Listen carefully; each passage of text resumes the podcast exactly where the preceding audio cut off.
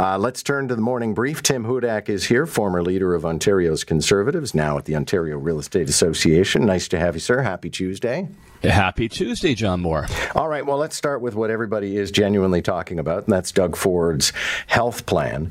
And it strikes me that this is not one of those uh, sort of politically motivated things where, you know, Doug Ford and company think we must undo the Medicare system. It just seems like, I, you know, maybe I'm being naive here, that Doug Ford is just trying to speed things up. Uh, get get more surgeries done faster. Look, I, I think the vast majority of listeners uh, to to News Talk 1010 who are concerned about how long their loved one has to wait for a for cataract surgery or a hip or knee replacement, uh, they, they don't care if it's going to be at, at a hospital. They insist I'm going to wait longer so I can go to a not for profit area or to a hospital. They want quality care as close to home and as quickly as possible, and that's exactly what these investments are going to do. It makes a tremendous amount of sense. In fact, John this is a very modest plan. This is this is not a, a, bold reform, even though the government characterized it this way. This is sort of doing more of what has become routine. Look, this is something that is common in Quebec, Alberta, Saskatchewan, and hold on to your seat. The NDP government, British Columbia, does the exact same thing and expanded these services. I, am old enough to remember a premier named Dalton McGuinty, the Ontario Liberal Party, did the exact same thing. Look, this is going to make sure that we can get more procedures done uh, in the community. I like the notion of clinics that specialize in areas so you know that they're good at it, they can report on it. And very importantly, this will free up hospital resources, operating theaters for more complex pr- procedures that also have very long wait times. It makes a lot of sense. Okay, well, let's stick with uh, things that are associated with the medical profession. And the College of Surgeons and Doctors is effectively closing its uh, building to the public because of the threats they've received. And just by nature of some of the threats that were listed in a statement that I was reading, it just seems this is about the sort of crazy uh, preoccupation people have these days that uh, doctors and the medical profession and big pharma are trying to kill us all. Yeah, it, this is uh, this is sad. I, I, don't know how many you know average people actually walk in uh, to the building of the yeah. College of Physicians and Surgeons, but but nonetheless, this is distressing. So, you know, who are these folks? Well, this is the the, the overseer of uh, doctors' professions uh, in the province. They investigate misconduct, they do discipline, they do educational standards and procedures. That's that, that that's some very important work to do. And uh, now the sort of uh, you know tin-hatted vaccine conspiracy crowd with really over the top, incredible threats you know, trying to interfere or shut down those important services. It's a shame it's come to this, John. They've made the right decision, and hopefully the tin pots will fade away.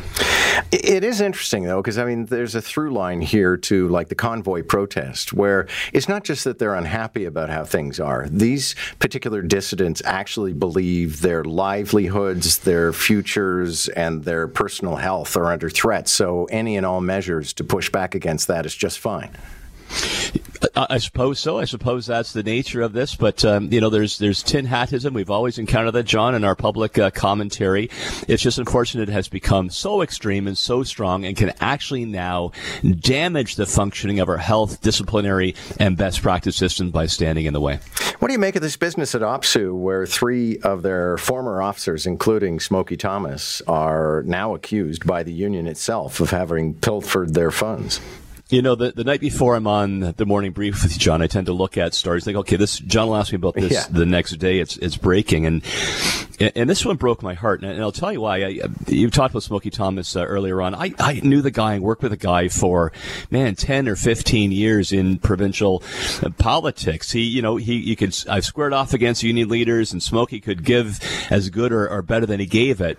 But he was also the kind of union leader, and I could picture him now, John. I could sit down in my office, he and on the couch on my left, I'm in my chair, talking about the issues in a rational manner. He understood where I was coming from. I understood where he was coming from. I remember seeing Smokey, you know, outside in the in the, in the parking lot. He was a smoker, uh, having a bit of a drag, and we talked politics as well. I like the guy, and I don't want this to be true. This this was just, I was crestfallen when I read this. And Eduardo Almeida, another one of the accused, uh, I knew quite well too. Uh, clearly, there is a problem when it comes to union transparency of their finances unions. We talked, we saw Jerry Dias in Unifor get in a scandal just this past year. Not too long ago, the Ontario Provincial Police Association, the union for police officers, were involved in a scandal of using members' money to buy properties in the, I think, in the Barbados and run a phony travel business. This is concerning. My, my dad, my mom's dad, Grandpa Dylan, was an ardent unionist. Every mm-hmm. year, a CCF or an NDP saw on a line. He had faith of the sacred trust of union members to represent the hardworking frontline worker who then didn't get enough money, had very few benefits. Cannot imagine what he'd think about this, how the sacred trust seems to be violated over and over again. We should apply the same transparency, the same reporting mechanisms. How much union leaders get paid? What are they spending it on? A dollar for dollar itemization of their finances to those union members so they can hold this in check. This is sad. This looks to be criminal. And it is such a break of the trust that members put in their elected leaders. Um, annual housing figures are in and across the country, which is not entirely informative. And maybe you can speak to that because, you know, a house in Winnipeg is not exactly the same thing as a house in Vancouver and Toronto. But national house prices declined by 12% in the last year. How do you frame that? Yeah, this data comes from the uh, Canadian Real Estate Association. There are know, our sister organization for Canada as a whole, so nationwide figures. But when you look at them, they do break it down uh, by by province. You know, one thing I really, one of the many things, John one of the many things I appreciate about your coverage is you're, you're rational and grounded when it comes to real estate. Many other journals, right, it's either skyrocketing or crashing, and the reality is it's often in between. So sure, prices are down from the peak of a very frothy market, record high prices in February February, March of, of 2022. But, you know, when you look at year on year prices, including in the greater Toronto Hamilton area, they're actually up slightly from December the same period. So let, us all put that into perspective. What's important here, the most important lesson is for government not to look at stats like this that can be blown up and exaggerated and say, hey, housing crisis solved, prices are coming down. In fact, the affordability crisis for millennials, new Canadians, families looking to move up when the kids come along, along, it's actually deepened. Number one, there are fewer homes on the market to choose from.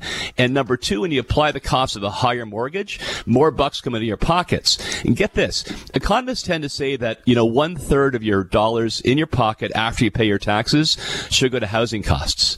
Any guess what it is in the greater Toronto and Hamilton area? No, it's probably flirting with, yeah, well, go ahead. Yeah, 80, 85 cents on the dollar, right? That is a deepening housing affordability crisis. A lesson for government. Build more homes that people can't afford. Don't take your foot off the gas. Actually push it harder. Thank you very much for this. Good to have you this morning. Have a great day.